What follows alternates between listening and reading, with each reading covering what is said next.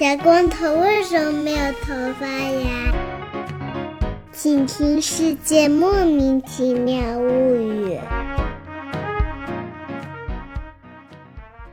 欢迎收听《世界莫名其妙物语》，一档介绍世界中莫名其妙知识的女子相声节目。我是见谁都好为人师的见识。我是站在台上听相声的捧哏演员姚柱。我是一顿饭能吃十八个锅巴的 YY，锅巴好像有点少。对啊，呃多大的锅巴？多大的锅做出多大的锅巴，是吧？你说的对。今天呢，我上我们上期节目的嘉宾皮牙子跟我说，说见识这个人呐，不骗财不骗色，专骗人来录播客啊。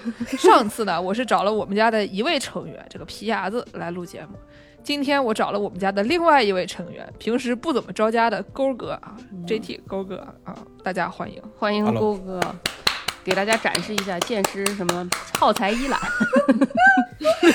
我的后呃，台这个这个组织可疑组织，哎，勾勾哥自我介绍一下。呃哈喽啊，这个我对于柜台的听众来讲，听户们来讲，我主要的身份是剑师的室友啊，毛宇的偶尔的一个投喂者啊。然后，当然我也经常在各位敌台、友台串台，所以可能有人在什么博物志或者怪物上志听到我过，你在那儿叫什么呢？你也叫勾哥吗？就是 JT 啊，我这 行走江湖，行不更名，坐不改姓，大概有反正七八种名字，就都差不多。不知道大家能不能听出来啊？这个皮牙子他是一位东北人，虽然我觉得他的口音可能听不出来，但他是东北人。听不出来。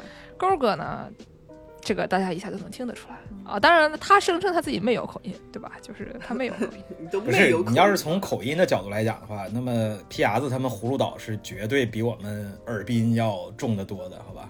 但是我的这个口音，尔滨，哎，最近网络流行热词，对不对，俺们尔滨，对对对，我们我们尔滨确实是 按按常理来讲，我们的普通话是相当的标准的。我可能属于一个 statistical outlier，我的妈呀，怎么突然搞上统计了？我的天呐，我今天这个刚开始之前跟完师说我下学期要上统计课，就非常的害怕，瑟瑟发抖 没想到勾哥都已经开始给我预习上了，怪可怕的。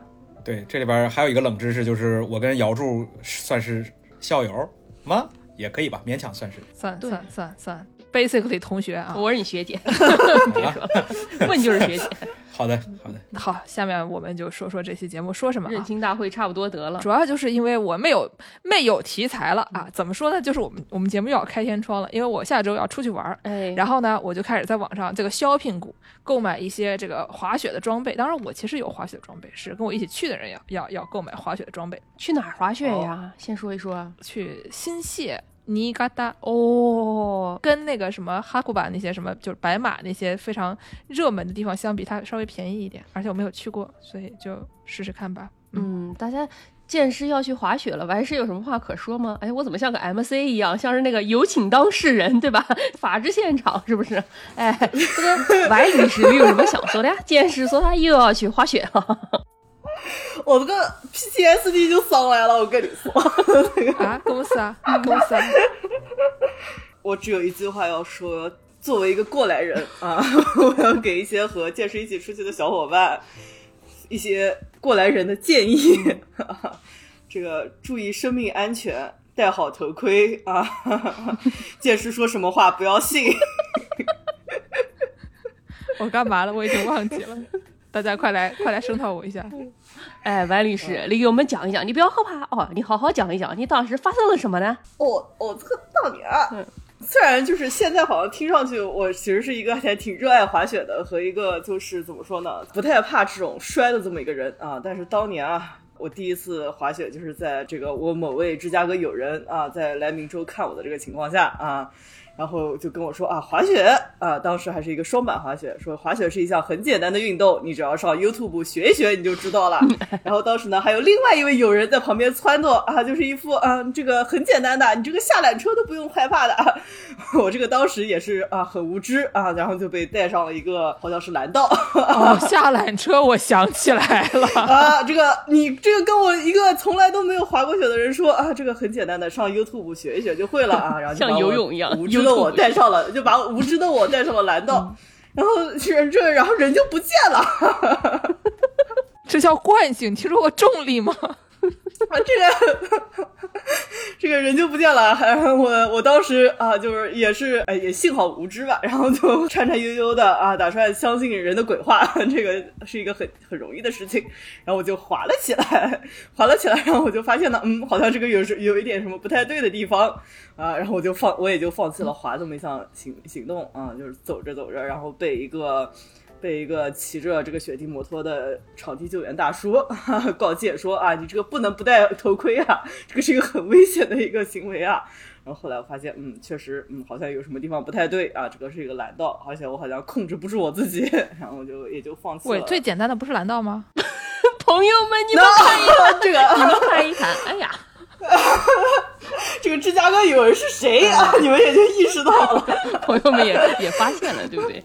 剑师还对戴头盔这个事儿是怎么说来着的？就是大家如果有这么一位友人，在你还没有滑雪的、还没有从来没有滑过雪的情况下，跟你说这个滑雪是一个上 YouTube 学一学啊就懂得就可以的这个行为，而且。一上来就把你带上了一个 lift 啊，就不是那种魔毯，就把你带上了一个缆车啊，你心里面的这个小警钟就要敲这么一下啊，就赶紧下山啊，找那么一个租设备的地方，把可亏线租上，保命要紧，朋友们啊，就不管怎么说，保命要紧。确实，我我我我要给我自己找补两句，就是在我还是说的时候，我才知道原来是这样。因为我前几次滑雪也是被像我这样非常不靠谱的朋友带了上去，上了一个缆车，然后就滑了下来，然后就在那个道里面滚几次，然后就不知道为什么囊特大苦就学会了。所以说，妈怎么说呢？就我是第三世界学习法，学会了吗？我现在很怀疑那雪场的鱼雷到底是谁呀、对，哦，但但讲真真心话，注意点吧，因为每个每个国家雪场它那个划道的标准也不太一样，就你可能在国内滑的那种蓝道出来只是个绿道，就哦，大家还中国的更。更简单吗？中国的有有这么一个说法，就是而且室内雪场那些道划分更简单，所以就朋友们注意一下生命安全、啊哦因为 因为勾哥知道，勾哥非常擅长攀岩，勾哥知道中国的好像攀岩的道儿会比美国的要难一点，好像。反正我们东亚的定线肯定是要比北美显著的要难的，这个是绝对的，在攀岩这个领域。所以我本来以为滑雪中国的也会更难。呃，不一定，你可以看网上能搜到那个雪的，一般就是每个道的一个坡度啊，或者什么之类的。就比如说美东的，就比山里面的那些简单的多。嗯，毕竟贵明州出门都要靠滑雪，没有啊，明州没有山啊，没有重力。剑师刚才跟你说了，说滑雪靠什么来着？靠重力。滚 明州没有这个东西。明州所有东西都飘在空中漂浮的是吧？对对对对对，照剑师的说法，你知道跳伞也靠重力，对吧？这个下来能不能活不重要，能就问你能不能下来吧，是不是？我觉得我们白羊座的一大问题是出门不用戴头盔，是为什么？因为我们出门也不戴头。就还还是那句话啊，这个注意生命安全，保命要紧，头盔还是要戴的对对对，不能不戴啊。仔细挑选出门的伙伴啊，这个事儿主是要是两个人。那那我的故事可更多了。然后我们要讲什么来着？我已经忘记了。建某突然遭遇法制现场，本期就是一期完事控诉节目，我跟就是你们说。intervention，他们那种吸毒的人，有的时候回家一拉开门，一屋子全是人，突然说我是来控诉你的。剑师刚才突然遭遇了这种 intervention，以为自己是来录节目的，没想到是来当被告的。我就问一句，我只是出门不带头，我又不是 我又不是吸毒，为什么要这样对我？那我还是跟你说，是你这种行为已经严重的影响到了我的生活。我跟你说，那是因为我爱你，PTSD 了，都是一样的套路。好了好了好了，所以呢，就是因为要去滑雪，所以要购入一些设备，嗯然后就正好我们也缺节目，我就发现我周周边这个啊非常擅长、精通这些户外装备的朋友就是勾哥，然后那就让勾哥来说一说。勾哥擅长主要是因为他就是虽然他是我的室友，但他不咋在家，他大部分时候都生活在外边，所以他需要很多这种生活在外面的装备，确实，听起来像街 homeless 友一样是吧？来，你给大家说说你这个你这是什么生活方式？对，就是这个有些朋友可能知道，我之前啊、当过好几年的记者啊、也教过好几年的经济学的课，但是我现在干干的事儿呢，是一个拍电影的和纪录片的，所以这个工作呢，我发现就是干了几年之后呢，我发现它和户外啊、徒步啊、然后露营啊这些呃运动的这个共性是非常强的啊。就 basically 就是你如果是一个剧组的工作者，那么你跟一个户外徒步的人的这个需求是高度一致的。皆有。对对对啊，然后 对，所以就是说，如果你在比如说呃美国的对吧，全世界的这个影视的基地啊，洛杉矶，你从事一份影视行业的工作，然后你不幸失业了，对吧？那么你的所有的装备和技能就原地的在洛杉矶的当趟啊，在街上就使用了起来，然后就对，那 你绝对比其他的那些老哥们活得更长久。啊，直到警察过来把你压死。真的吗？你是有机关枪还是怎么着？人来抢的时候你能建起什么围栏吗？还是怎么着？人来抢我的时候，我的这个膝盖比别人跪的都呃角度都优雅，对，一看就特别的熟练。对，所以主要就是我这几年，特别是回国之后，呃，参与了一些电影啊，还有纪录片的拍摄之后呢，我就发现，哎，搞这个。户外徒步的人，他们的很多穿衣的装备啊，这些经验可完全可以转移到这个纪录片还有电影工作里。而且，其实不光是这个工种了，对吧？因为大家其实也现在看到有很多明明在这个城市天天就是坐个地铁通勤的什么程序员，对吧？什么搞金融的人，他们也经常穿着很多这个户外的装备啊。所以，就是借这个机会来跟大家聊一聊。这个事儿好嘞，差不多就是这样。我家呢，经常收到一些奇怪的包裹啊。嗯，每次呢，我一看上面写一些什么雪峰，我想，哎呀，这个东西看起来非常的。打开来一看，一个什么在室外冲咖啡的东西，就是那种可以折叠的，能在外面冲咖啡的东西。我一看说，这个东西要它有什么用呢？然后又一看是寄给勾哥的，是能折叠成什么样啊？咱能拆成一片一片的啊？它不是个圆的吗？呃，它它那个冲咖啡的是四面的。要不我去给你们拿过来？咱们是一个音频节目，就是它它可以拆成四个片儿啊。然后呢，我就想说，一个冲咖啡的，对吧？你折叠有有那么大必要吗？这个东西是不是有一个消费主义陷阱呢？然后一看又是勾哥的，好像也有一定的道理，毕竟人家是街友，对。勾儿也念作接，对吧？就是街友，接哥。你们这是你们南京话的某种方言吗？就是打牌的时候那个街，对吧？南京人会管它叫接，是是管这一叫。我们也这么说，勾嘛。对，你们管圈叫皮蛋嘛？对对对。这个我也，我作为这个精神南京人，我也是很很熟悉南京话。对，呃。刚才剑师说的就是那个在户外冲咖啡、手冲咖啡的相关的这个器具，的确是我买的比较早的这个徒步露营的器具。呃，主要原因就是因为它不是非得在户外用，对吧？因为你在屋里，在这个客厅突然支起一个帐篷啊，然后打地钉，对吧？那么你的地板就遭受了 permanently damage。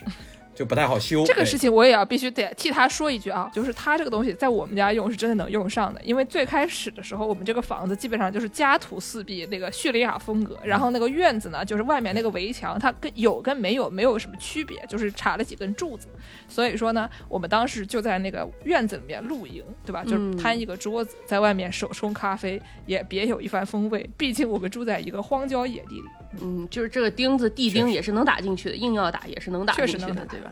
硬要打哪里都能打进去，对吧？嗯好的，对，所以对，所以我就买了一些这个可以在户外冲咖啡的，比如这个呃钛杯啊，就是这个轻便的小杯子啊，哦，这个雪峰的这一款啊非常好啊，拿得出来，也有很多平替，给大家展示一下。然后这个刚才刚才剑师说的那个可以拆卸的是什么呢？它是四片铁。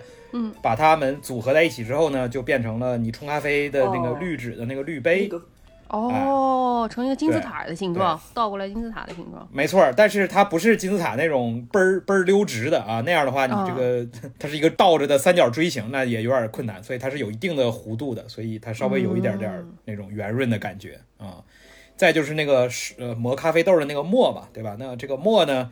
呃，大部分情况下，咱们买来家里用的，它那个它那个手柄是支棱出去的，支棱八翘的，对吧？这是东北话，对对对对。那不然咋拿呢？对吧？哎，那么怎么方便折叠呢？就是它可以把那根支出去的横杆儿，哎，扣过来，和这个主体形成一个非常顺溜的、便于收纳的一个版本。当然，你可以把那盖儿拆下来，就那个柄是可以拆的。所以，我作为一个听众朋友，我来问一个问题哦。这个节目阿是马上要开始带货了，感觉刚才这个套路，不是咱们聊这个话题，那就必然会对吧？我们会在这个消费主义的陷阱里就就是深陷泥潭，对吧？所以今天这个肯定多多少少会聊到七七百到八百个品牌的名字，但是应该没有任何广告。请这些甲方朋友们努力的给我们事后打钱也是可以主动的对吧？对，主动的积极的，哎，对对对对，有一些主观能能动性的，给我们打一些钱。对对对，我一开始看到这个文档啊，看到前面就是嗯，户外穿衣，嗯，三层穿衣，哦，这个这个面料的分类，哇，好好高级。后面突然开始什么各种品牌，当当当当当当，然后我一看，哎，报菜名儿。郭敬明，哎，小时代，哎，报菜名儿，就就就渐渐进入郭敬明的范畴。啊，行行行，大家是不是很期待啊？杰森斯坦森嘛，对对，嗯，那我们下面就主要啊，为了跟大家说一说这个跟穿衣相关的这个这个东西，毕竟我现在正在装箱子装了一半，哎，我到底要带什么呢？对吧？哎我平时要穿什么？我出出去滑雪又要穿什么啊？嗯到要戴头盔，对吧？然后呢，还有 还有什么这个什么那我买那些什么巴塔哥尼亚啊这啊那啊的那些东西，我买它了到底是要要干嘛的？他们那上面写那些乱七八糟的数字，到底是就图什么？对吧？对对对，高哥来给我们说说吧。图穷匕现呀。那么，首先这个我先说一下，比如说我最近几次在外边干活的时候啊，拍纪录片和拍电影的时候，嗯，呃，有哪些特别实际的发生过的场景，就是这个户外的装备大大的帮助到了我哈。好好，比如说这个，哎，这个去年的冬天啊，当时我在这个北京，我们当时有一个电影呢，它有有一个晚上的外景的夜戏啊，是在这个北京的周围的一个山里边，在那个门头沟那边，所以你们可以想象对吧？就是北京的十一二月份的对吧？冬天的山里的那个温度，还还得是晚上啊，是非常的冷的，而且山里边也风也很大嘛，对吧？所以这个时候又不可能说，对吧？咱们这个剧组有那么多的预算，能在户外搞一堆什么剧组大巴车，然后你在里边吹着暖气，舒舒服服的，啊，就顶多有一个什么公交巴士类的那种小巴，大家坐在里边就能稍微暖和点就不错了。不冻死就不错了。呃，确实对，就是，而且关键是主要是那天我们拍的是一个夜戏的车戏，就是我们要拍车的运动，所以。哦大部分人是在车的外面的，对吧？因为车里是演员嘛，对吧？那么嗯你的摄影师、你的摄影机，还有所有的其他相关的人员，都在你要拍的那辆车的外面。当时我们是搞了一个拖车啊，所以拖车上面特别冷，因为因为你是相当于你是站在一个敞篷皮卡的斗里。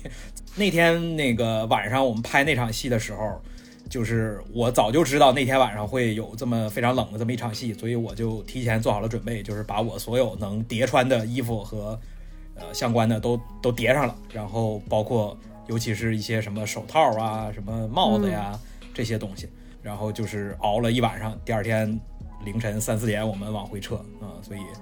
像这种场合，对吧？可想而知，当然是绝大多数的朋友在一生中绝大多数的时候不太会遇到的，对吧？你见过凌晨四点的老北京门头沟吗？啊，科比都没见过，对吧？科比现在更见不着，所以今日地狱。所以像这种场合，对吧？你就可以想象这个保暖那是特别重要的。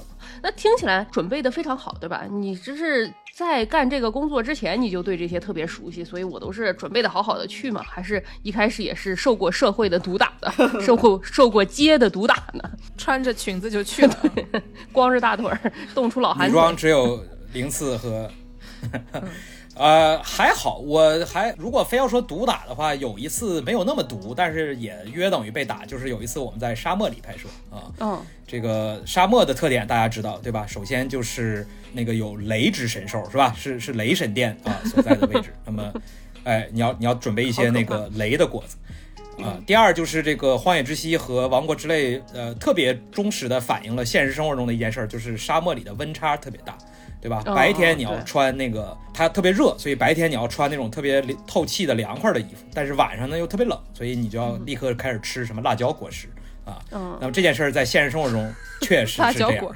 对，在沙漠里什么进城得穿女装啊，这些都是真的，都是真的。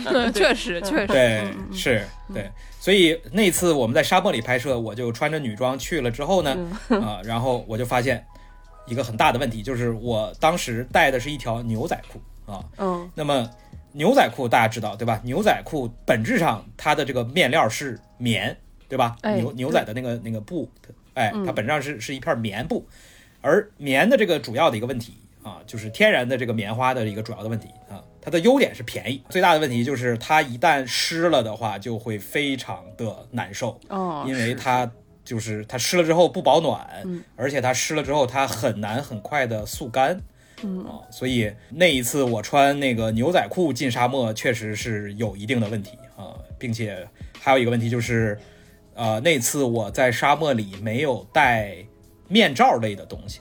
就是我的口罩啊，或者是类似这种把脸挡住的东西，还有灰啊，有这个风啊，有风沙的问题啊。你是风儿，我是沙呀，缠缠绵绵到天涯呀，对吧？所以就是这些问题 啊，这就是算是一个毒打的例子。然后除了刚才我说，在这个北京冬天的这个保暖很重要哈，具体怎么保暖，咱一会儿可以详细再说。嗯，还有一个例子就是前段时间吧，我不是那个刚离家一个多月去这个江苏的不知道去哪儿了呃，贵一天天的不着家，每次见到他都说哎呀：“毕竟好久没见，你你孩子都长大了。是对，又长高了呀回来毛宇都都对毛宇每次都有一些新的变化啊。给点抚养费就得了，拉倒吧，对吧？大过年的礼来了就行，还带什么人呀？还是那句话啊，我每次都会给毛宇带一些狗狗粮啊，嗯，所以然后我就去这个拍电影嘛，然后这个前段时间这个贵江苏竟然下了很大的雪，你们还记得对吧？哦，知道，这个嗯南京也下雪了，哪儿都下雪了，对不对？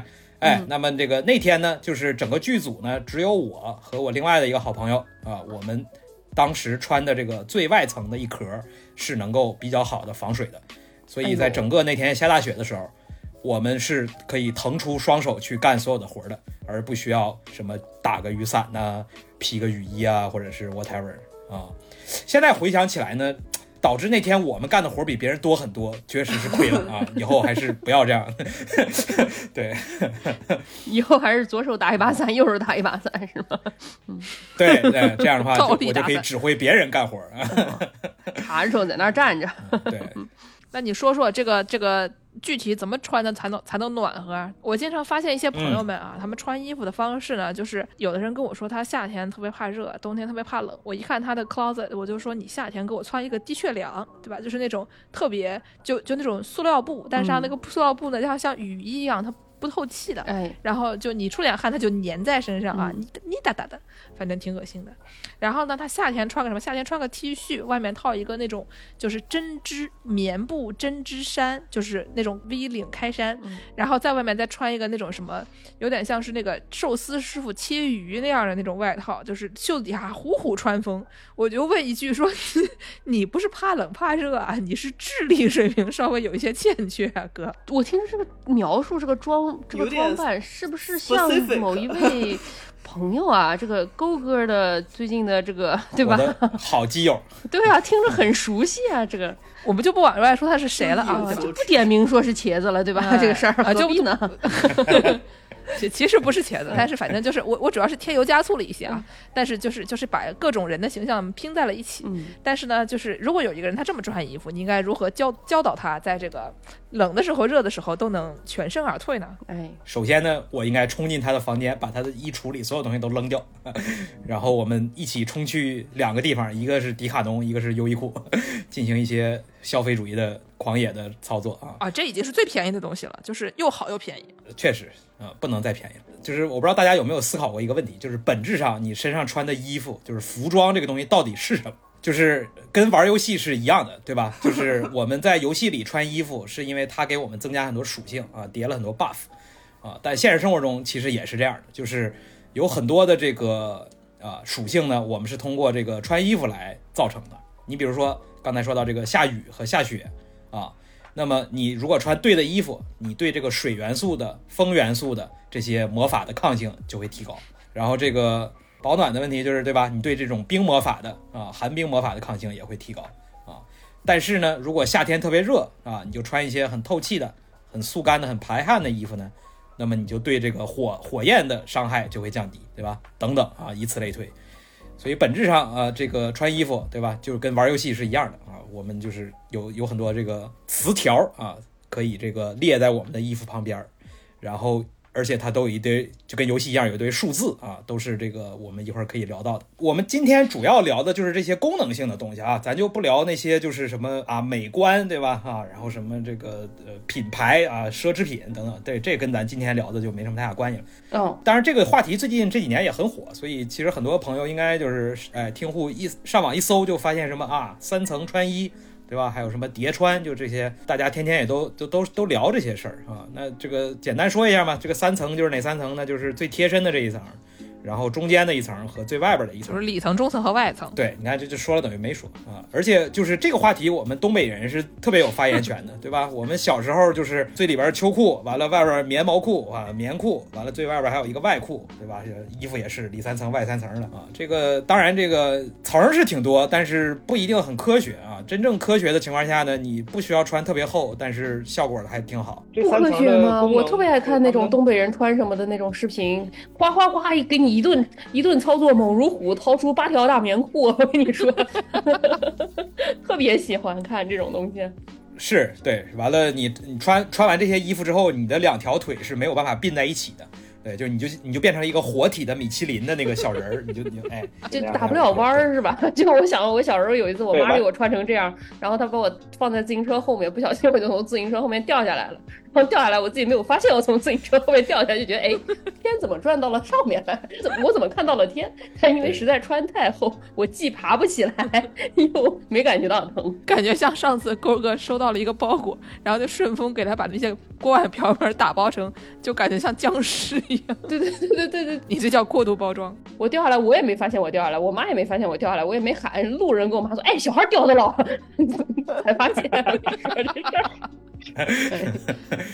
对，OK，然后就是这个三层啊，它这每一层有不同的任务要达成哈。咱们这个最贴身的这一层，它其实最核心的一个任务，其实是把你的贴身的汗给它给它排出去。汗，对吧？它是液体，它是最冷的啊，因为它在这个对吧？它在这个变气儿的过程中，就会带走你的很多热量嘛。你穿的暖和了，就一定得出汗、是吗？你看，这就是一个很好的问题啊。这个有的时候你穿的很多，但你不出汗，对吧？有的时候你还没没穿太多，你就会出汗，为什么呢？因为很多时候你是在动态的，对吧？你的人是动态的，你是在你在运动，或者是干干活，对吧？干农活啊，在后院翻地啊，在后院修那个篱笆墙，对吧？等等，没有一件都是事他健身常亲自干的干的事儿。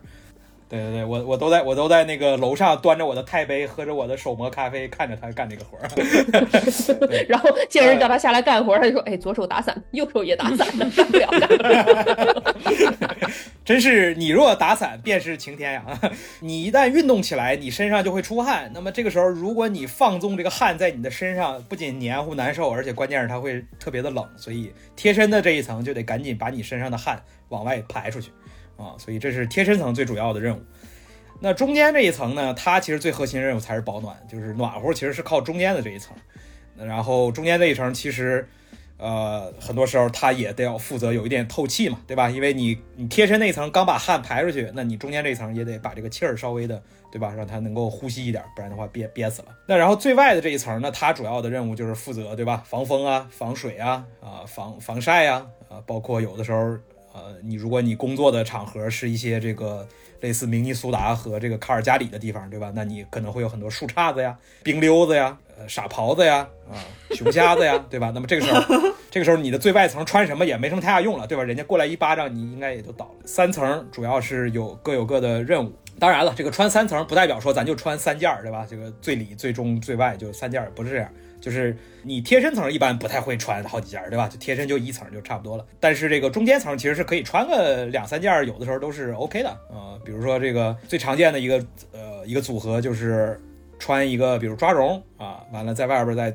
套一个薄的羽绒的马甲或者羽绒的内胆，最外层再套一个硬壳的冲锋衣之类的，啊，所以中层一般会是可以多穿个一两件的，这个是没啥问题。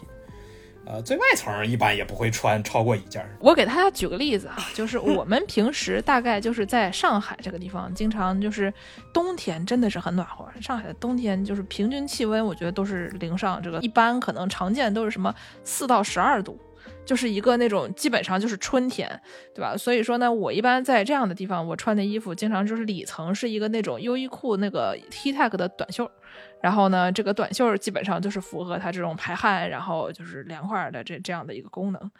然后呢，外边呢，我看它是这个负二到二，还是这个八到十四啊，来来判断。有就是如果它是这个暖和一点的八到十四，然后还出太阳，那我中间就可能就穿一个那种就是长袖薄薄的抓绒 T 恤就结束了。就或者说我可能穿一个那种就是长袖 T 恤，外面套一个什么那种毛背心儿，为了美观就结束了。然后外边可能就穿一皮夹克，这个基本上就是我过冬就是穿一个皮夹克结束了，没有什么别的东西。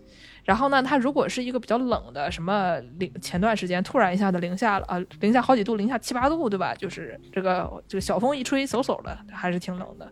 这种时候呢，就是里边我可能就是里边我一般还是穿那个优衣库的那个短袖，但是你可以换一个其他的就是稍微厚一点的。中间呢，我可能就会穿一个就是抓绒加一层毛衣，主要它的这个目的是为了让它有足够多的这个空气夹层嘛。所以说你穿羽绒也可以。然后最外边就得有一个挡风的皮，其实皮夹克挺有用的，对吧？毕竟它是别的生物身上扒下来的，就这个东西就，嗯，但是呢，你可能需就是如果很冷的话，你可能需要一个那种类似于滑雪服那样的东西，就是外面是个皮，然后里面稍微带一些这个隔温的东西，基本上就挺好的了。但是冷的天，其实最重要的不是说你要这个层它本身有多大的功能，主要是你不能有这个短板。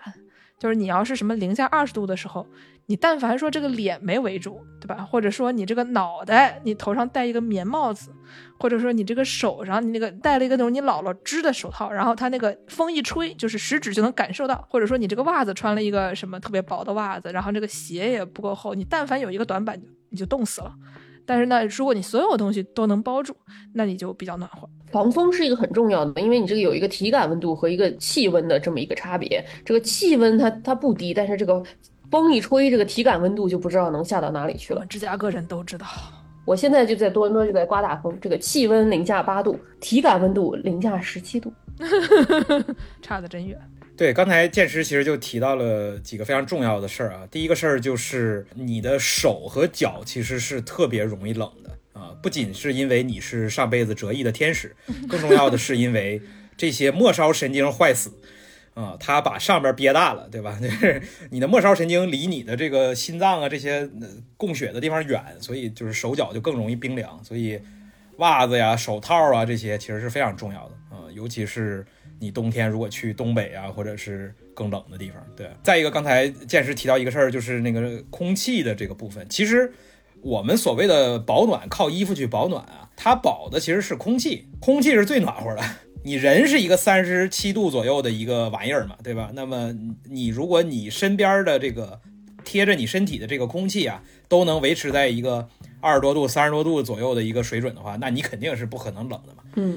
所以羽绒服为什么这么保暖？就是因为羽绒它这个材料，它就是特别能够把空气哎给抓在它的附近，然后保证这个空气是能够维持住一个温度的。所以很多时候有一个误区就是啊，我羽绒服里要穿的很厚，或者是整个人就像那个小时候那种摇柱从那个自行车掉下来那种状态。就是你如果穿的衣服特别多，穿成个球的样子的话，反而它的保暖效果不一定好。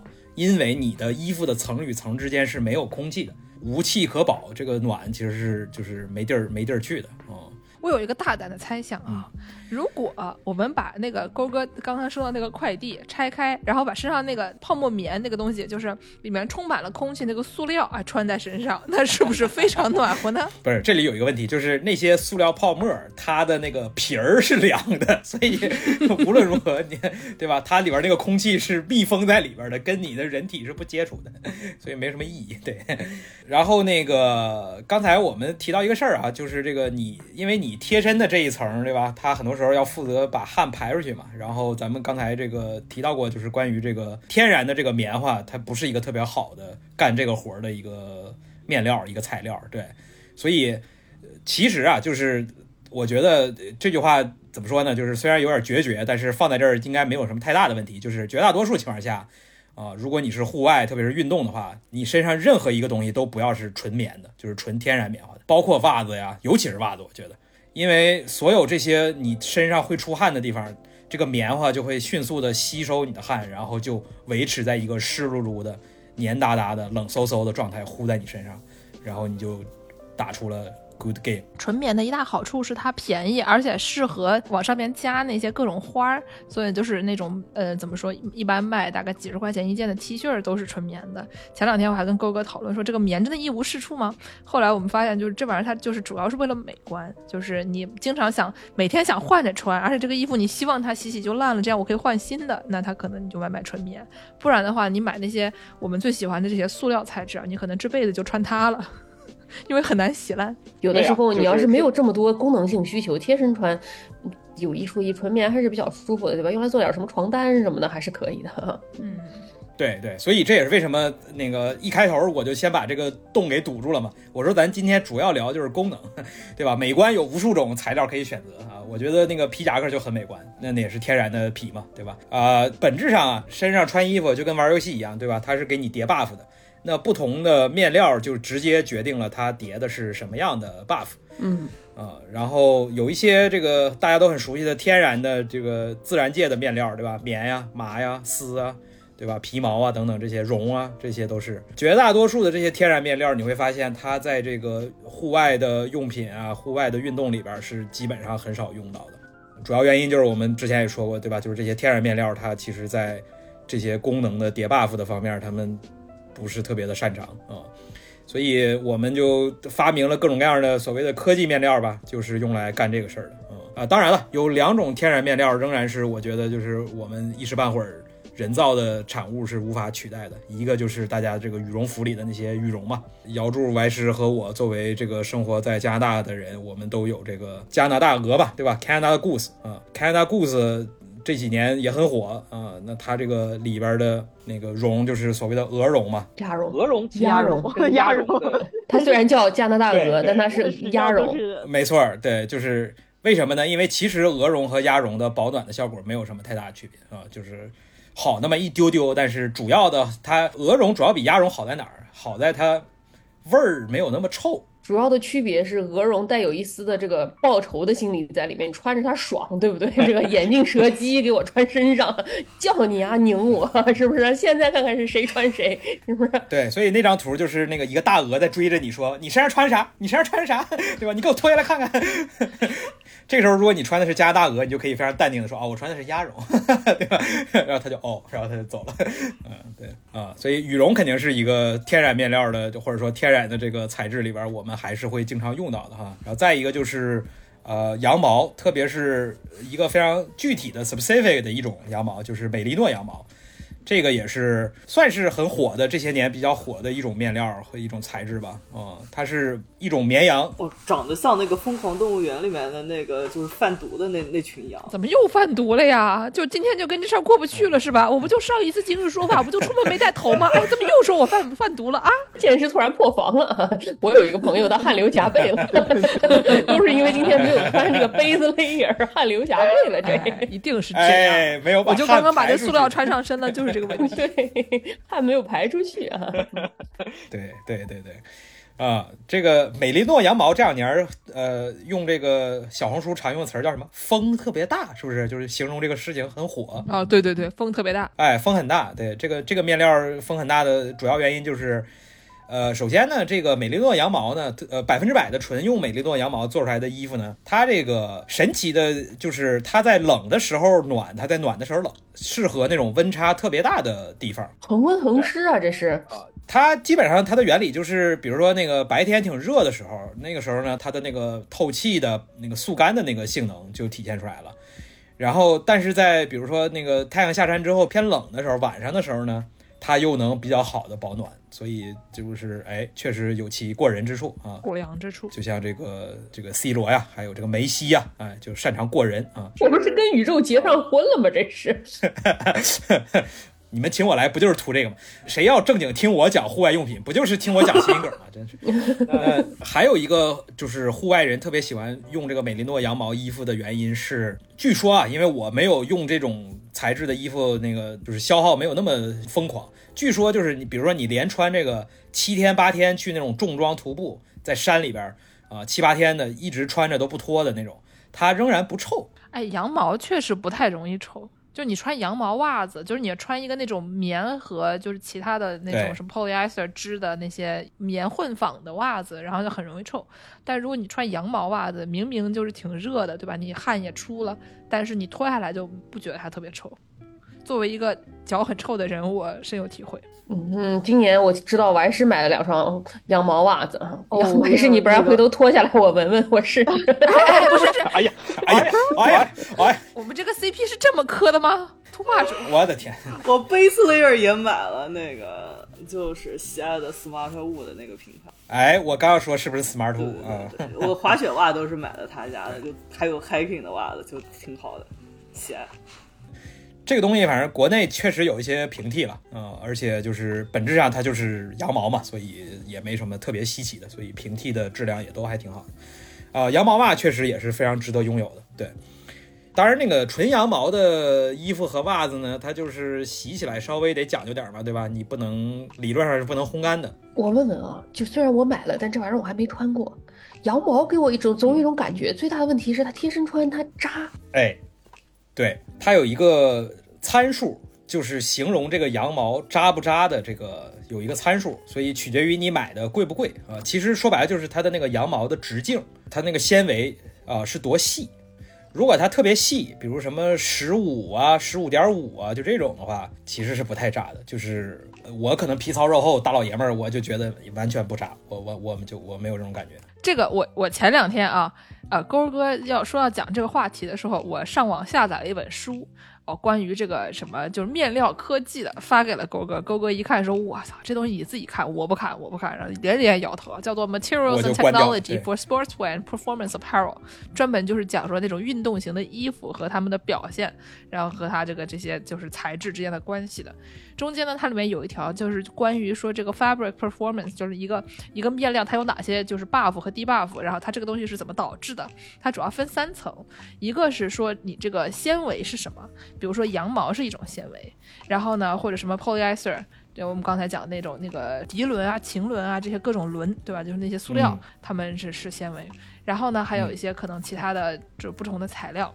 然后呢，它有一个叫做 yarn formation 的，就是这个纺纱是怎么纺的。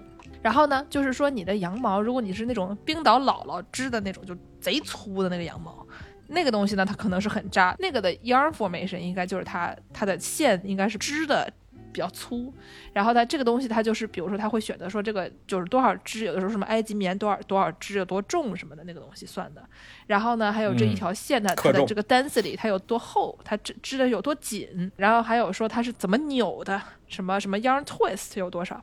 然后呢，接下来还有这个 fabric structure，就是说那个你有了材料，然后先把它们纺成线，纺成线了以后，你还要织成布，然后这个织布的这个织法也很重要。就比如说我们之前就是以前很有名的那个，呃，游泳的时候穿那种鲨鱼纹的那种衣服，然后它它是一种特特殊的织法，它不是说这个材料本身就是这个线或者说这个纤维有多厉害，它主要是这个织法厉害。织法有什么就是横织的、竖织的，不是不是就就我我也不知道就那些东西都叫什么了，但是他们就是对应你小时候看到那种你你妈你姥姥读的那个就是教你怎么打毛线的那些杂志上面，它会介绍很多这种织法，大概会分这三层。所以说呢，你一个毛衣它好不好穿，一方面是你用的是羊毛还是羊绒，然后呢，它用的是 fiber 到底是啥，然后呢，接下来就是它这个 yarn formation，它的就是纺线怎么纺。所以刚才勾勾说那个比较贵，它可能就是纺的很精细，然后它线很细，所以它不那么扎。然后呢，后面这个怎么织，就是它也可能织的紧或者织的松，它也有不同的。比如说大家经常见到那种有一种特特别松的马海毛，马海毛的它那那一般那种毛衣都是绒绒的、嗯软软的，然后特别不挡风，它那个织的就很松，所以就是也是一种风格吧。对对对对对，我小时候听的就说是这种什么生羊毛比较扎一点儿，我总觉得这羊绒衫你把它丢到锅里煮一煮，它可能是不是就不扎然 后就会缩水。对，就是生羊毛是什么？羊毛上有油脂，把它给洗下来，它就是熟羊毛。对，其实这招现在也好使，就是如果你过两天试一下你那个 Smart Wool 的衣服和袜子什么的，如果你觉得扎的话，你给它洗一次，然后当然要遵循那个羊毛的那个洗的方法啊，什么中性柔顺的那个洗，呃不要用柔顺剂啊，要用中性洗衣液呀、然后水温要低一点呀、速度要慢一点呀、呃，也不能烘干嘛，你要晾，你要平摊的晾嘛，反正就只要你严格的按照这个该洗羊毛的方法给它洗一遍，你再穿，大概率会好很多哦。但 Smart 物应该没有这个问题，我相信 Smart 物就是不太会扎你的，对，除非你是 Smart 物给我们打钱啊豌豆公主一样的。瑶柱怎么就不能是公主了呢？对我怎么就不能是豌豆公主了呢？我跟你说她，是瑶柱公主，瑶柱跟豌豆是不一样的，可是一个是素的，一个是荤的，知道不？我我坐镇，瑶柱他们全家都是公主。包括蒸饭，大家都是公主。我跟你说，都都都不要说是什么七层床垫底下放一颗豌豆了。我跟你说，我家楼底下人在地上放一颗芝麻，我晚上都睡不着，你信不信？那你这个技能确实可以有很多别的用处。Anyway，所以我们刚才提了两种比较常见的，就是呃天然面料哈，就是羽绒跟羊毛。那剩下的基本上就都是塑料了，就是各种各样的塑料。我最喜欢的东西，哎，我们我们人就是擅长把这个石油变成塑料，完了把塑料变成我们身上穿的衣服啊。本质上我们所有人穿的都是石油，穿的都是恐龙啊。本质上我们穿的都是恐龙。对，那这个但凡名字里带轮的啊，什么什么涤纶啊，什么这个那个腈纶啊，这个等等，所有这些带轮的，那都是本质上都是塑料纤维嘛。我们经常能在这个各种户外用品的这个呃宣传的这个页面广告里边啊，看到他说，哎，咱这是 Gore-Tex 的啊，什么什么什么，对吧？大家都见过那个标。这到底啥意思啊？锅我太锅呢？锅对吧？锅就是哎，就是那个能做 锅巴的那个东西。哎哎，tax 呢，对吧？就是大家都学过会计，对吧？税啊，死亡与税收啊，完美完逃避不了。对对对，啊，那 Gore-Tex 就是现在最流行的一种用来防风和防水的一种材料啊，主要是用来防水。所以它最常用在的这个衣服上呢，就是最外层的、最外壳的那个用来这个防雨的那一个部分。那基本上就是冲锋衣了，对吧？这个咱们无论是上到这个程序员啊，下到这个街友，大家都穿着最外边都穿着一个冲锋衣，是吧？那这个冲锋衣很多时候它就是有这么一个 Gore-Tex 的这么一层，我搜了一下，朋友们，这个哎 Gore-Tex 它为什么叫 Gore-Tex 呢？发明它这个人他真的姓郭，他不姓郭，他姓郭，是啊所以说就是姓郭的一个人发明的一个这个啊，对吧？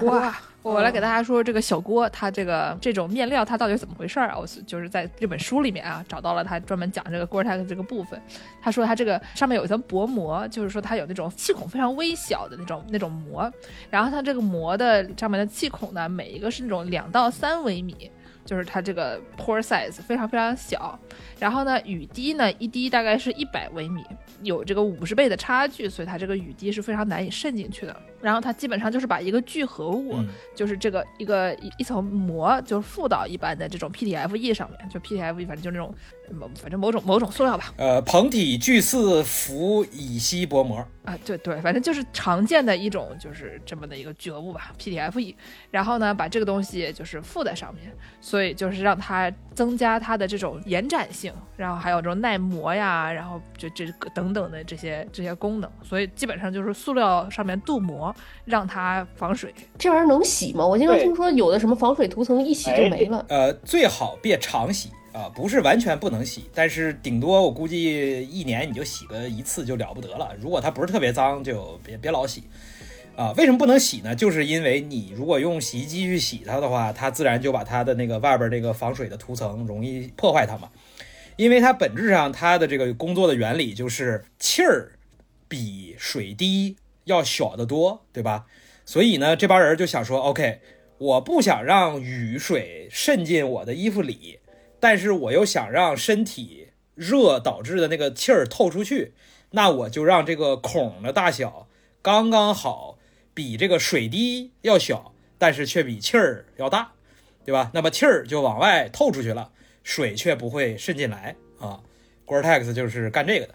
当然了，他说是这么说呢，呃，总体来讲，Gore-Tex 也是非常不透气儿的。这个穿过硬壳冲锋衣的朋友都知道，除非你有特别强的这个呃这个需求的话，否则平时天天穿硬壳 Gore-Tex 在城市里溜达的人，堪称勇士，真的是啊、闷死了。就是就它透气性还是差的啊。毕竟这个科技公司里面有很多的雨啊，有很多的风啊，都是非常需要的，都是非常需要的，我们充分尊重啊。对，对，而且你想，这个搞这个这个互联网的人，他们都要在风口，对吧？对他们都要找风口啊，那自然那边的猪都能飞起来，对吧？猪穿的都是始祖鸟的这个贝塔 LT 啊，所以就是你刚才问这个洗不洗的问题，就是首先呢少洗，第二呢洗完之后啊，洗完之后你可以买一个防水的那个喷剂啊，给它哦外边那个最外边那个防水层给它补一补，哎，这样的话呢，它那个防水的性能就还是哎能能恢复一些的。然后这个关于这个 Gore-Tex 面料啊，以及就是这个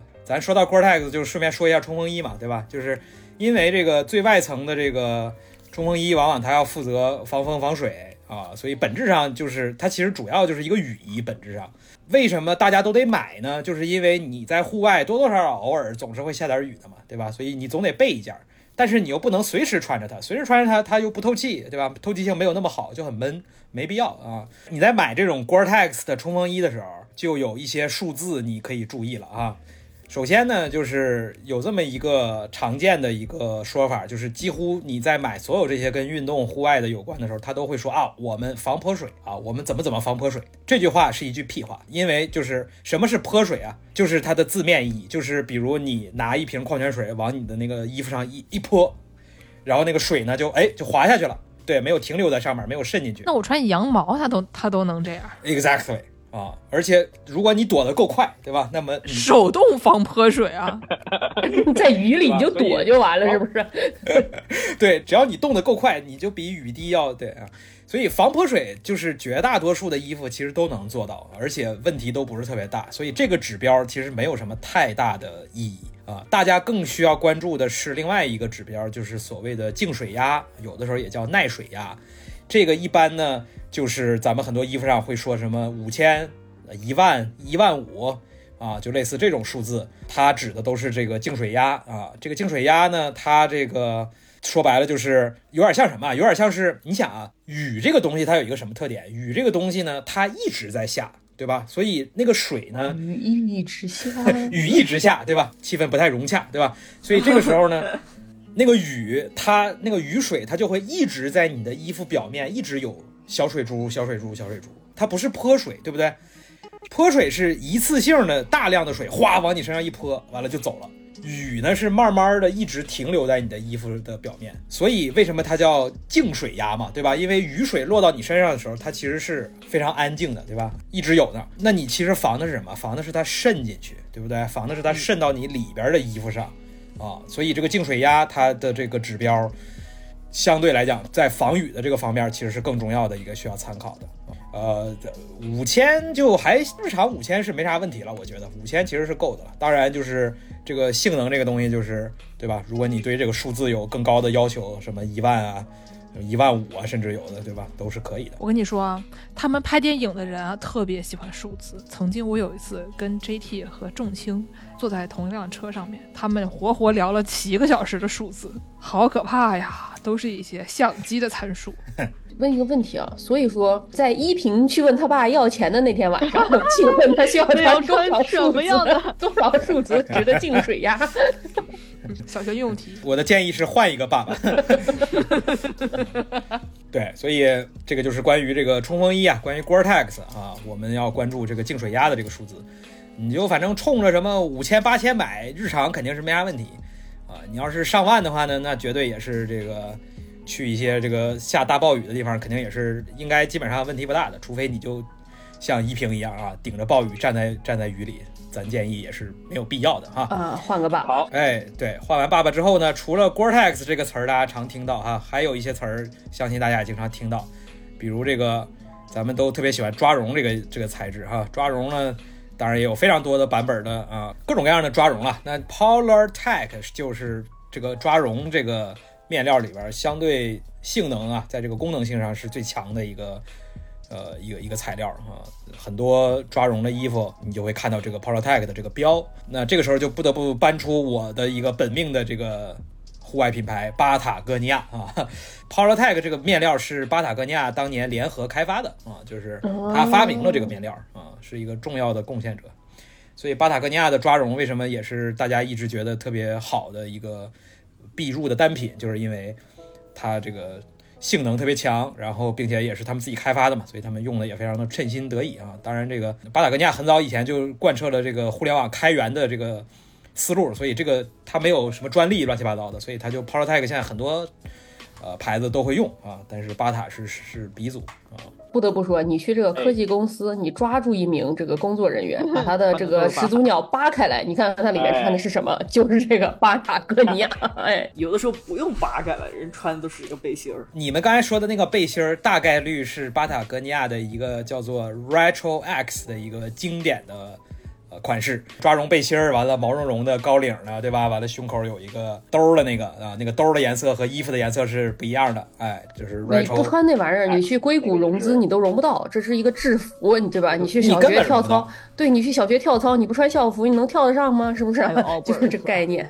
对，就是那件衣服，就是在告诉硅谷的投资人，时代在召唤我们，对吧？就是该轮到我们拿钱骗钱了。然后还有一个巴塔的这个抓绒，大家就是也经常能见到的是，不是那个马甲了啊？当然，Retro X 也不是只有马甲，它也有正常的套头的。还有就是那个呃花纹更花哨的，叫 Snap T 啊，那个更便宜一点，然后也更适合日常的穿着啊。当然了，这个像我这种资深的哈影视和户外的这个人士啊。我就会选择购入，哎，我就会选择购入这个巴塔哥尼亚的更怎么说啊，功能性更强的专业线抓绒。它现在只有两个数字了，一个是 R 一，一个是 R two R 二。这两个产品线又有一些细分了，有什么更透气儿的 Air 啊，有什么那个戴帽子的 Hoodie 呀、啊，有就是各种各样的。呃，具体的产品的形态，但是总体来讲，就是巴塔哥尼亚的 R 系列的抓绒，我个人认为就是抓绒这个领域的天花板了啊、呃就是当然了，天花板上面有二楼嘛，所以可能也有别的很厉害的，但是至少我是觉得买一件这个，哎，绝对是够用了。提到抓绒，当然就得说优衣库嘛，对吧？因为优衣库的摇粒绒肯定是最便宜，然后大家人手一件的这种最常见的抓绒。呃，抓绒当然在这个三层里边，它负责的是中间层嘛，它主要负责保暖。它的缺点是抓绒一般不是特别防风啊、总体来讲抓绒是容易被风打透的。而且它不如毛衣好看，就毛衣经常可以做的比较好看，抓绒一般都丑丑的。就你上半身如果说不是一个可以抱实球的一个大壮的话，你穿抓绒可能还行。就是我我穿上抓绒，基本上感觉就是得出去跟人说我穿这就是熊款，对不对？什么像熊，我就是熊款，就是一个古早的豆瓣网红文。那你你回头可以搜一下那个山号的毛猴，你穿上那个之后，你就可以跟北极熊掰掰手腕儿。哎，是是是，棕熊看见我说哟，弟兄吃草莓吗？哎是不，是我？操们！抓绒的呃另外一个缺点就是抓绒不太能被折叠的特别小，对吧？就是它叠起来之后还是一大坨，对，所以就不太好收纳起来啊。当然了，抓绒最大的优点就是除了巴塔的抓绒之外，绝大多数的抓绒，特别是优衣库的抓绒，最大特点就是便宜，太便宜了，九十九块钱、六十九块钱，就是便宜，真的。嗯又便宜又保暖，所以日常穿、户外穿，反正就是抓绒肯定是人手一件吧。这这没有抓绒，你就就就不好意思打招呼了。哎，说完抓绒这个 PowerTech 哈，嗯，可以聊一个也许在座三位主播比较陌生的一个东西，就是科技棉。你们对这个棉衣和棉裤的概念是不是还停留在小时候东北人穿的那种棉衣、棉裤、棉袄、棉被子、棉棉手套的那种？那你是没见过我们江浙沪，我们江浙沪冬天那个出门大妈什么出门唠嗑、出门买菜，穿的都是那个花的成套的那个棉的睡衣，就是睡衣款，然后就在大街上走啊。啊这就是我对棉衣的这个认知。嗯，现在这个时代不同了，大人对吧？我们都用手枪了，所以这个棉棉这个东西啊，现在你现在能买到的这个户外用品的这些棉，其实它都是人造的棉，就是它本质上它跟那个棉花没有任何关系啊，它只是那个纤维长得有点像棉花啊，所以它就是叫科技棉或者人造棉。那这里边有好多了，那个 P 棉呢就是 Prima Loft，然后 C 棉呢就是始祖鸟自己的棉呢叫 Core Loft。然后还有就是大家非常熟悉的日本的三 M 公司，它有一个 s i n s o l i 的这个，国内一般还有一个名字什么什么新索利之类的，就是那种三 M 棉，我一般管它叫三 M 棉，等等吧，好多种这种科技棉，反正它本质上都是人造的像棉花一样的纤维，但它是塑料的，正如很多别的东西一样，都是塑料的。对，科技棉它最大的优点是什么呀？科技棉呢，它比羽绒有一个优点，羽绒服特别保暖，但是羽绒服一旦湿了，比如说被你的汗浸湿了，或者被雨水打湿了，那么羽绒的保暖效果就立刻为零啊，就是就就垃圾了。而这个科技棉它它不太容易湿，所以它就算被你的汗或者被雨水打到了一些，这个科技棉它仍然能够保持住一个非常好的保暖的一个功能啊。那这也就导致了科技棉和羽绒它在两个不同的大的一个分类上产生了一个一个差别，这就是刚才我们提到了一点点的，就是静态保暖和动态保暖。静态保暖就是你你人没有太多的运动或者动弹，所以你整个人是静坐在那儿的。虽然你大冬天静坐在雪地里，啊、除了这个圣雄甘地之外，也不太有人有这个需求啊。而且他们印度也不太会下雨大冬天你静坐在中国任何一个办公室里，你基本上也是要死的。啊，确实，哎，所以这个时候你就需要羽绒这种，它呢静态的保暖很强。但是为什么羽绒不适合动态保暖呢？就是如果你穿着羽绒服跑步，完了你的汗就把羽绒服打湿了，然后就很冷。所以这个时候，科技棉、P 棉啊、C 棉啊，他们就非常的擅长干这个事儿。这边我们是建议冬天在家里待着啊，别出去跑步了。确实了，确实了，但是架不住这个总有人冬天想去外边，对吧？骑自行车啊，跑步啊，冬泳啊，冬泳的时候你穿一个羽绒服，哎，对吧？哎，冬泳的时候你，我建议是不穿，什么都不穿。YouTube 学的，我跟你说，你去冬泳，冬泳要戴头盔吗？你你去 YouTube 问问问见识，见识肯定会跟你说要戴。我跟你说，冬泳确实要戴头盔，因为你想冬泳，你一不小心你一抽筋儿，你就掉到水里了。这个时候你要用你的头去撞那个冰层，把这个冰撞开。哦，对对对，都是这样。呃，我不知道你们有没有这种科技棉的衣服啊？我今年确实新买了一件儿，然后我穿着的感受是非常好的。因为动态保暖，我个人觉得对于我来讲，确实很多时候是更有这个需求的。比如说在户外骑自行车、跑步，或者是干活，对吧？你像我们影视工作者，对吧？天天都拎着，对吧？一堆什么钢铁做的架子呀，什么钢铁做的摄影机呀，钢铁做的镜头啊，对吧？钢铁做的直男 这个运动量也不小。钢铁是怎样炼成的？好不容易炼出来，就用来做这个了。嗯，对对对，咔嚓一下就金了呀，对吧？保尔了，所以我们就很多时候 就确实，我们很多时候确实是更需要一些动态保暖的衣服的，对，所以这种科技棉服，如果你是有动态保暖的需求，还是挺推荐的。反正我个人的使用感受是挺好的，嗯。然后这里边特别著名的一个特别贵的版本，最最天花板的就是始祖鸟的阿童木。哎，你小红书之类一搜，就所有人都在吹这个，我操，就是核能源做的材料吗？你知道吗？当年始祖鸟为什么会灭绝？就是因为始祖鸟当年没有这个阿童木的这个 P 棉的这个呃 C 棉的这个棉服啊。反正这个就不展开了，大家有兴趣的可以去了解一下啊。然后，因为咱刚才提到了跟羽绒服的对比嘛，顺便提一下，就是羽绒服大家在买的时候哈，我估计这个现在可能因为多多少少冬天都大家都会买羽绒服穿，所以可能很多朋友已经了解了关于在买羽绒服的时候你要看哪几个数字。然后咱顺便也提一嘴这个事儿哈。绝大多数情况下，当你点开任何一个淘宝的这个羽绒服的页面，都会看到充绒量这个字儿和和含绒量这些字儿哈。含绒量就是一般是克作为单位嘛，比如说我这件衣服里边到底有几百克的羽绒啊，对吧？啊，三百克、五百克啊，这个它是一个重量，对吧？它是有几百克。那为什么还有充绒量是一个百分比，一般标在后边呢？比如百分之八十、八十五、九十，那是因为含绒量三百克的羽绒里，它的那个真正的那个绒毛的那个绒子的那个百分比啊不一样啊，百分之九十那肯定是对吧？呃，很高的嘛，那就特别的暖和。百分之七十以上呢，就是恨不得现在所有人都是百分之七十了，你百分之七十以下就是伪劣产品了。基本上在这两个数字里。含绒量肯定是越高越暖和嘛，对吧？因为你身上的这个衣服的这个羽绒的这个数量多嘛。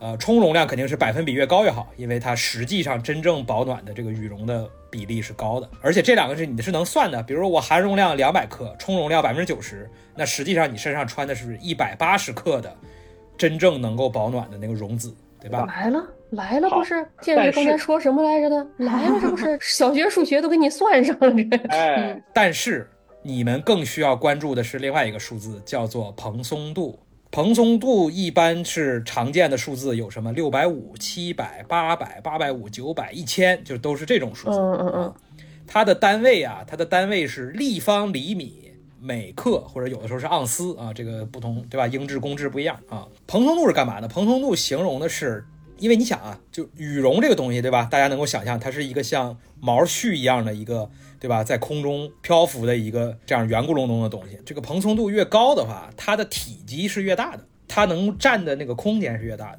然后咱们那个刚开头的时候提过一个非常重要的事儿，就是保暖保的是什么？保暖保的是空气嘛，对不对？所以你这个毛它越蓬，它能抓住的空气越多，它就越保暖。不是，那照这么说，你这个这个羽绒服里岂不是绒越少越好吗？呃，也不一定嘛，对吧？如果你这个羽绒服它很厚，那么它就能做到又绒又多，绒又蓬，然后能抓住特别多的空气。所以像什么加拿大鹅这种，对吧？穿上就米其林了。但是就同样的体积的这羽绒服，你这个呃克数越少，它这个蓬松度越高，那这不是克数越少越好吗？哎，我怎么也我怎么也掰扯上了数学？我不行，我这是被带歪了，这是进了沟子里。你反省一下你自己啊！对不起，对不起，对不起。但是你看这个题，如果你算这道题的话，你就会得出一个什么结论？就是就是如果如果刚刚姚柱一口水差点喷出来啊，非常危险。如果你想把这个羽绒服穿在中间是一个内胆，那么你就应该选蓬松度高，但是含绒量相对低一点的，也就是它轻一点的。这样的话它薄，哎，因为你要穿里边嘛，所以你不能里边特别臃肿，对吧？所以它薄，但是呢，因为它蓬松度高，八百蓬、九百蓬、一千蓬，所以它又暖。比如我另外一个特别喜欢的一个日本的户外用品的品牌叫做 Mount Bell 啊，我已经有 N 多件 Montbell 的衣服了。那么他有一个非常著名的产品叫做千蓬元帅，就是他那个羽绒服是一千蓬的。嗯，完事你别光点头，你说个话。我也喜欢毛特曼，行了吧？你们大家还记得吗？我们 Y 石刚搬去加拿大的时候，他买了一件什么样的东西？他买了一个熊铃，哎，防熊用的，对吧？所以说他喜欢这个 Mount 熊 Bell 铃嘛，也是有一定的道理的啊。是是是，对不起啊，我我觉得剑师的眼睛已经快闭上了，现在已经比较晚了。突然算起了数学题，剑师我感觉已经要睡着了。如果在这里已经睡着的朋友们，祝大家做一个好梦。但是我还是想问一个 follow up 问题啊，就是那你这个蓬松度它是一克棉占多少地方，对吧？那你这个穿成了中层，你给它挤在中间压缩起来，是不是就不暖了？不就没空气了吗？穿成了中层干部，什么时候才能升成这个高层干部啊？中层就是很痛苦嘛，它老被挤压，所以你就要选充绒量低一点的。说白了就是它那里边的羽绒少嘛，但是呢，它每一个羽绒都又能够占到很大的空间，抓住很多的空气。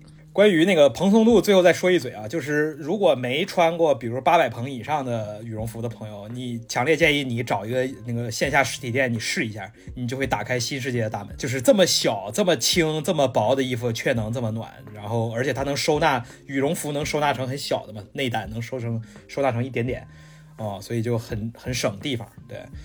啊、然后咱既然聊到这儿啊，咱不妨搬出一个特别 离谱的数一个数学单位，叫做克罗值啊。克罗值怎么还是数学单位啊？最后一个，最后一个啊，说完就完事儿了啊。大家都是教书的，只有我是学书的，是对吧？大家都是教授，只有我是学姐，这是对吗？怎 么又上上课来了？我这周上了六天课，怎么又上上课来了？救救命吧！没事儿，一会儿那个一会儿我再抽查你那个学习的 子，这个克罗值的这个定义啊，就是我来念一下，你们就能感受到它多么的离谱。就是它是这么定义的哈，就是一个安静坐着或从事轻度脑力劳动的人，在室温二十一度、相对湿度小于百分之五十、风速不超过零点一米每秒的环境中，感觉很舒适的时候，你当时穿的那些衣服的热阻值是一克罗。是不是已经已经崩溃了啊？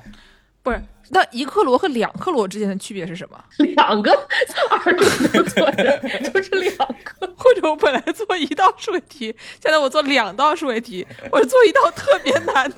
你拿一体育场里坐满了人，就是一千个了。对，你你想啊，它有这么几个，它有这么几个形容词，对吧？安静坐着，从事轻度脑力劳动，室温多少度，湿度多少度，风速多少度，对吧？好，然后接下来有一些特别离谱的那个 参考哈，在这个房间里，如果你裸体，那么你是零克罗。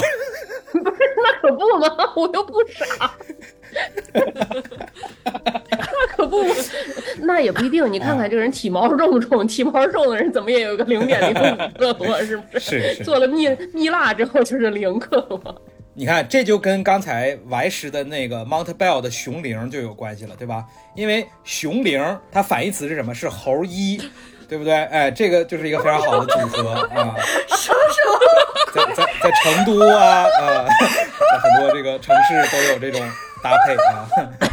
我想问一个问题啊，如果我痛定思痛啊，痛改前非，我虽然裸体在在这个屋子里面从事轻度脑力工作，但我戴了头盔，这是多少克罗？克罗值多少？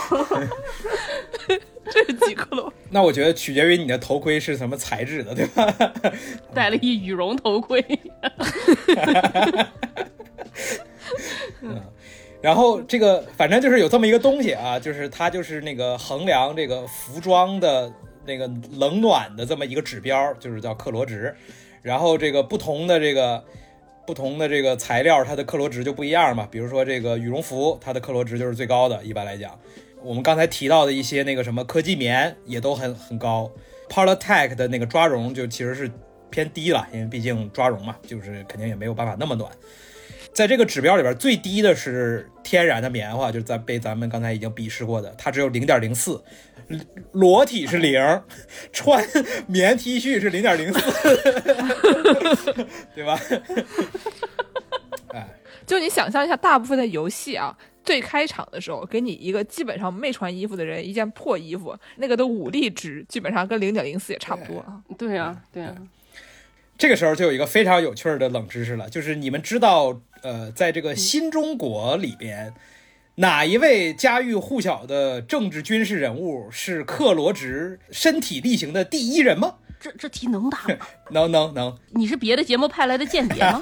我你去，想把我们节目搞垮啊！对呀、干倒一个是一个。发现了，但是的确这个人他下场不太好啊，他的飞机掉了下去。哦哦哦，这位老总他为什么是这个贯彻克罗值穿衣法的一个这个第一人呢？因为呢，他这个对于薄厚、质地、新旧不同的衣被都有一个指标。比如说啊，比如说他认为布的衣服是两度，毛衣呢相当于三件布衣，薄的这个呢子的呢相当于两层布衣，厚的呢子呢又相当于两层薄的呢子。然后呢，他会以三十度的温度为一个基础点。如果室温低于三十度，比如说现在室温是二十二度，那他就穿八度的衣服，哦，他自创的他是吗？自创的，他自己设计的这么一套一套体系。所以你想，如果你需要穿八度的衣服，而这个布衣是两度，那么你就穿四件布衣。对，呃，这个这个就就有点有点别扭，对吧？所以不如穿一个布衣和一件毛衣，因为他认为毛衣相当于三层布衣，也就是六度这么一个计算的方法啊。总觉得这人听着有点 ADHD。呃，他确实有点这个问题啊。就觉得这个人在别的领域本来可以大放异彩的，结果可惜了啊。天天在那儿算布啊，啊，在那个年代开始算布，说不定现在就已经是一个头部企业的老总了，对吧？那个年代弄出来的这种户外装备，是不是？搞什么政治主？要是主要是我们知道这位老总他这个有一些伤病的问题，所以他对这个穿多少度衣服好像特别的在意。好，那我们把面料这个说回来哈，就是刚才提了几个常听到的名字，还有一个名字，也许你们偶偶尔会听到，就是 Cool Max 啊，Cool Max 这个一般它是夏天的很多衣服上会有的，因为它主要的任务是它透气儿啊，它比较速干透气儿。所以，对夏天跑步的 T 恤啊什么之类的，都会很多都是用这个 Cool Max 啊，而且这个面料不算太贵，但是也没有那么便宜。但是反正如果你夏天整一件 Cool Max 的跑步的衣服什么的，你就能感觉到，哎，确实是排汗啊、速干啊，这个效功效还是很明显的啊。所以建议大家等过几个月可以尝试一下啊。还有一些词儿可能相对来讲没有那么常在大家的这个话语里边了，比如这个考杜拉 （Cordura） 啊。这个是一种尼龙，很多这个包儿还有什么帐篷乱七八糟的，它会用这个考杜拉，因为它耐磨啊，就是刮蹭啊什么，嗯，它是不是特别特别硬实？那个那个没错儿，哎，就是树枝子啊什么的都不会对它造成什么损伤，对，所以是防御力比较强，主要是防御力比较强。但是防御力比较强的，你穿在身上就会比较闷啊、厚啊，所以衣服上不太不太会用这个啊，这都是包什么的，对还有这个帐篷。呃，类似的还有这个这个玩意儿的这个中文名啊，这个大家俗称一般叫大泥巴或者是什么大泥马啊，因为它的英文名叫 Dyneema，嗯，它的官方翻译好像叫迪尼玛。没有一句是好话啊，这个话听着 确实确实，对对对，福建南京方言话，这是对怎么回事？是是是，对对，老是一个伦理的问题啊，伦理的问题。所以这个 d y n m a 呢，它也是一个很耐磨的这么一个尼龙的材料，它还有一个别名叫粗本啊。粗本呢是其实是音译，因为它的那个英文是 Cuban，就是 C U B N 啊，Cuban，感觉像是那个涅槃的这个著名的主唱的一个什么名字的变种。这个大尼玛这个材料，它最大的特点是轻啊，特别轻，粗本就是轻。这个东西是不是就你前两天看的那那个，就跟那个收纳袋儿的那个视频里面正是正是就是它。对，所以拿这个大尼玛，哦哎，拿大尼玛拿粗本做这个帐篷、呃包、收纳袋儿都特别的轻巧啊，也非常的耐磨啊，也非常的防水，反正就是啊，除了贵没有任何缺点。有这个谁还用那卡车皮啊？真的，嗯卡卡车皮是啥玩意儿？对对，Fre- Freitag 吧，就是以前那个用那什么大篷布做那个包，哦就全上海每一个人都背的那个。哦哦哦哦，我知道那个。不是你也有，你你好意思说人家我啊，我也有，所以咱们就别对吧？五十步，我没有啊嗯，你有类似的。我那鸡饲料做了二百块钱的，鸡饲料。好好的，这些反正衣服上很少见到了，都是包啊什么的，帐篷会用了。然后还有一个词儿，那个衣服上也见不到 V 打头的，所以大家一般管它叫 V 底儿，就是 Vibram。呃，Vibram 是鞋上鞋的那个底儿，鞋底儿啊，一般会常见这个词儿嗯，啊。好的徒步鞋呀，那个呃登山鞋呀什么的，哎呀，很多都是 V 底儿的。呃那鞋底儿呢，它肯定是需要抓地嘛，防滑嘛，啊，耐磨嘛，反正就是这些功能。这个东西很厉害。这个东西哎一九三七年就有了，是对八路军拉大栓的时候，他就已经开始防滑耐磨和抓地力很强了。对对，因为他们当年这个是意大利牌子，他们当年就想爬那个意大利那边的阿尔卑斯山，然后就天天就琢磨琢磨这个东西。是的，防滑耐磨抓地了这么多年，快一百年了，也挺不容易的啊。对啊，一百年牢牢的抓住了这个地上。对，所以你想，刚才咱们说过，Gore-Tex 负责防水，对吧？然后这个 V 底儿的这个鞋呢，它又能把地抓得很牢，不会摔倒。所以，如果你穿一双 V 底儿但是 Gore-Tex 的鞋，那么你在雨里边走就会非常的安心，对吧？哦，我想起来了，你刚才说那个我之前的惨痛经历，这个算是就是我那个二零二三年去年不是跟婉莹和 HB 他们众卿去那个汉水，我们有一个汉江的一个旅、旅程嘛，完了我不是拍了一个纪录片《汉水逆行》嘛。那次因为那个行李有限，所以我只带了一双鞋，就是那个也是硅谷足力健啊，All Birds 呃全鸟全鸟的一双鞋。啊，那个鞋穿的倒是挺舒服的，跑步啊、溜达什么的都没啥问题。但是那双鞋它就是完全不防水。那鞋说是羊毛的嘛，对吧？对那个鞋就是你说这个 Merino 的美利诺羊毛的。呃，对，它有那个版本，我买的是另外一个版本，然后我那个版本也不是很防水，所以就是有一次我们在过那个涉溪，就是过这个溪水的时候，果然就是呃常在河边走，就是果然湿了鞋，而且就是很多鞋一旦湿了之后，它的那个防滑的性能的确会差一点嘛，就你走路就会比较滑，对，呃，你就会变得像狐狸一样狡猾，所以我就在那一次之后，我就想说一定要买一双。有 Gore-Tex 图腾的鞋，然后后来买了一双之后，发现真他妈闷呐！哎呦我的天呐，就是 Gore-Tex Gore-Tex 的鞋好闷呐！但是我也是，我之前有一有一年就是去这个旧金山旅行了之后，受到了这个启发，然后我就嗯头脑发热，见着打折买了一双这个始祖鸟。买了之后，我就后来非常嫌弃它，因为它这个 Gore-Tex，我就觉得它特别的闷，然后看着呢也不那么好看。我想说神经病啊，买这个鞋光打折也不能退，就放在家里。就后来有一天去爬了一个什么温哥华的一个山，山上有水往下流。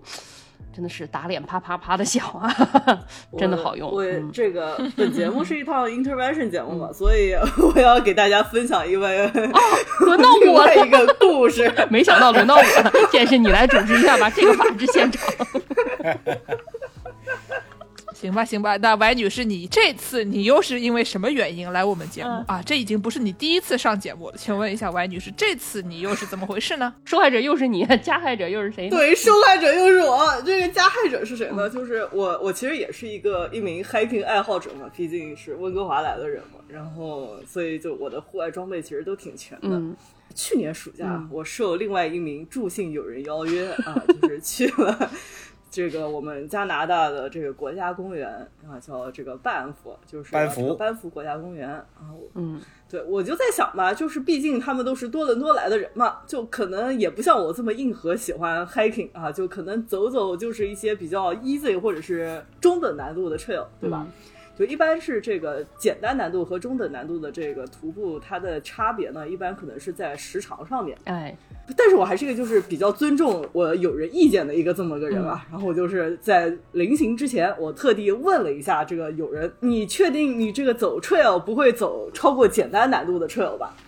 然后这个有人信誓旦旦的跟我说不会，然后我就是跟勾哥可能有一样的考虑，我就是觉得啊，那那还是走路嘛，走路多的话，那我还是带走路舒服的鞋子，就比如说什么啊，这个阿迪达斯的那个 Ultra Boost，嗯对吧？就是一个对于脚底很友好的这么一个鞋子。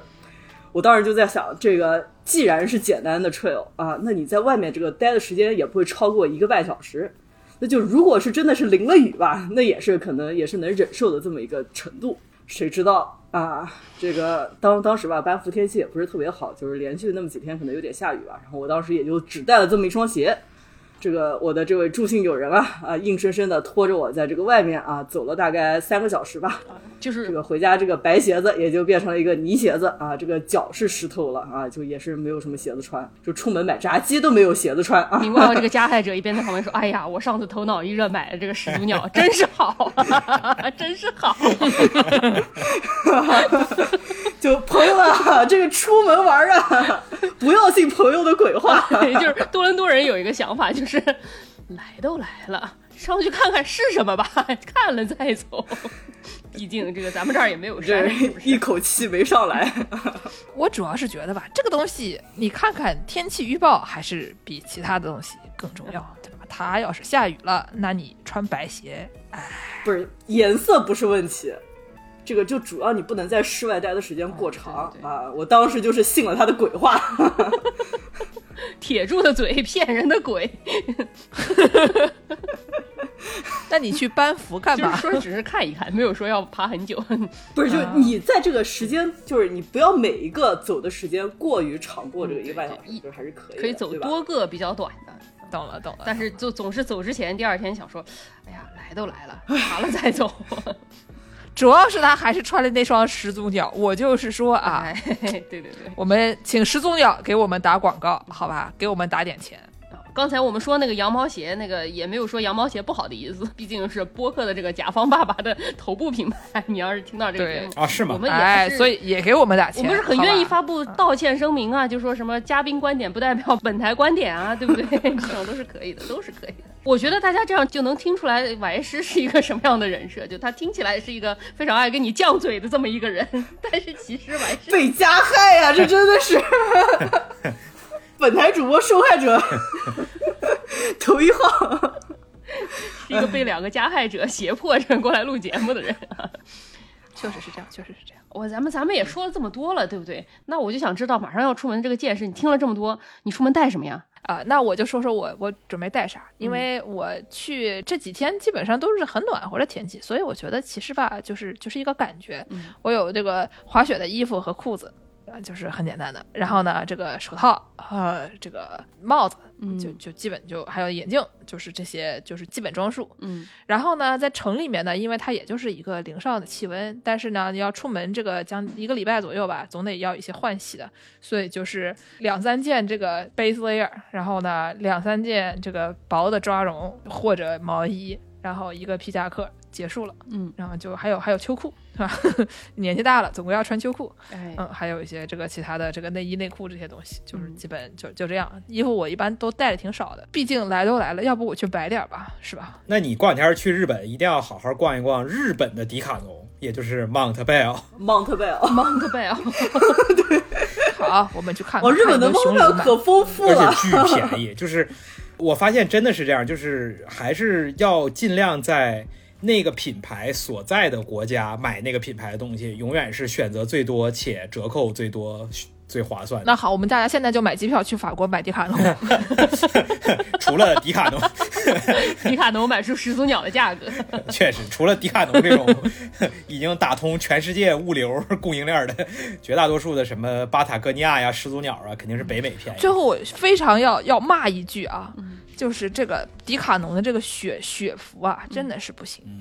怎么回事呢？我一开始我买了这个滑雪这个衣服，我买了一个男款，嗯，然后我觉得这个男款呢，它有点大，它最小号还是有点大，嗯，然后我就想说，我要不换换换一个女款试试看，哎，找了一个跟它就是标称是同样的面料，然后嗯。价格可能比那个男款便宜五十块钱，嗯。整体看起来小一点吧，肉眼看起来好像看图没有什么特别大的区别，嗯，就它也是这个胸口有拉链儿的什么的，然后我就买了，寄过来一看，它就是一个粉红色的小垃圾。质量差很多是吧？一般有的时候说男款和女款的区别可能是少一两个口袋什么的，就是你已经很生气了，但是它这个少的东西不是一两个口袋这么简单了。哦，比如说袖口，嗯一般的袖口滑雪的，它为了防止雪进，它会有一个专门的一个一个袋儿给它摁上的。然后那个哦东西，它袖口一般都是那种比较硬的材质，嗯，然后它这个袖口它给去了，胸口的有一个开口的一个口袋他给去了。嗨，呃，那个正面的那个拉链，拉链一般都是它拉上了以后，专门有一个扣儿给它扣上，然后再加几个那种可以撕拉那种条儿，然后防止它血从那个缝里面渗进去的，对它给去了。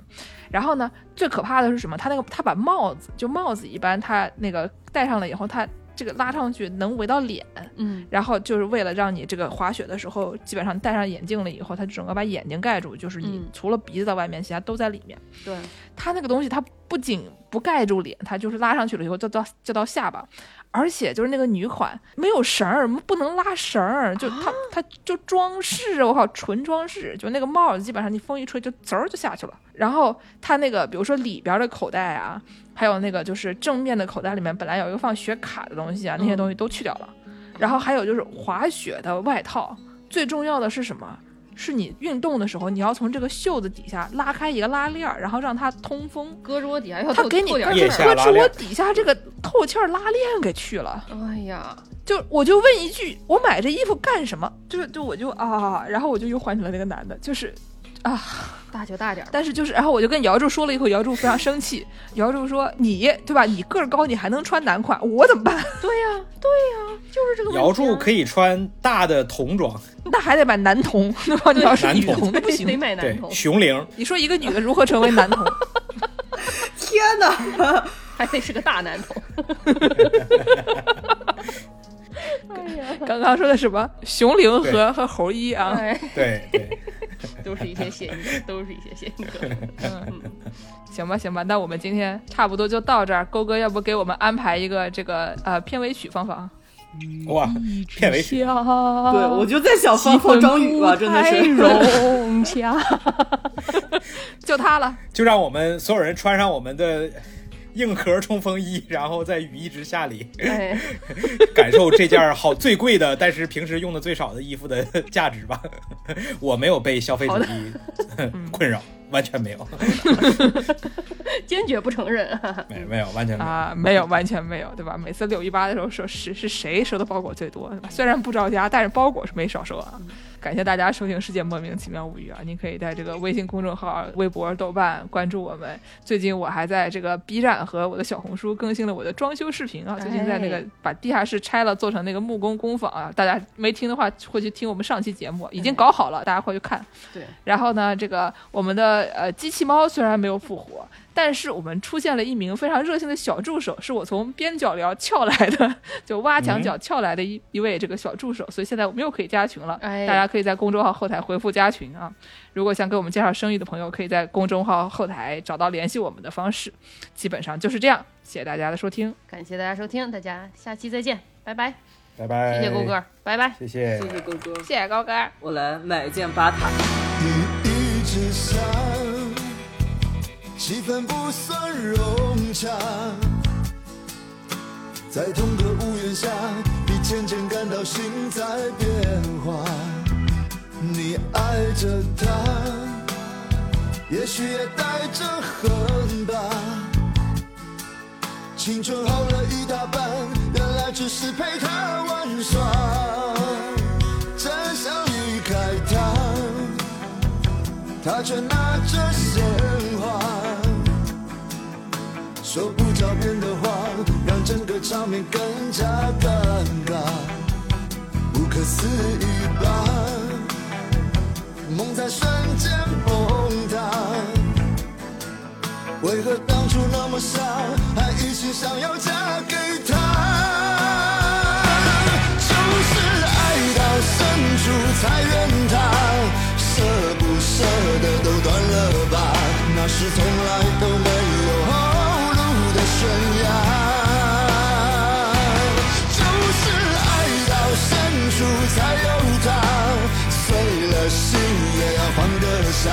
难道忘了那爱他的伤，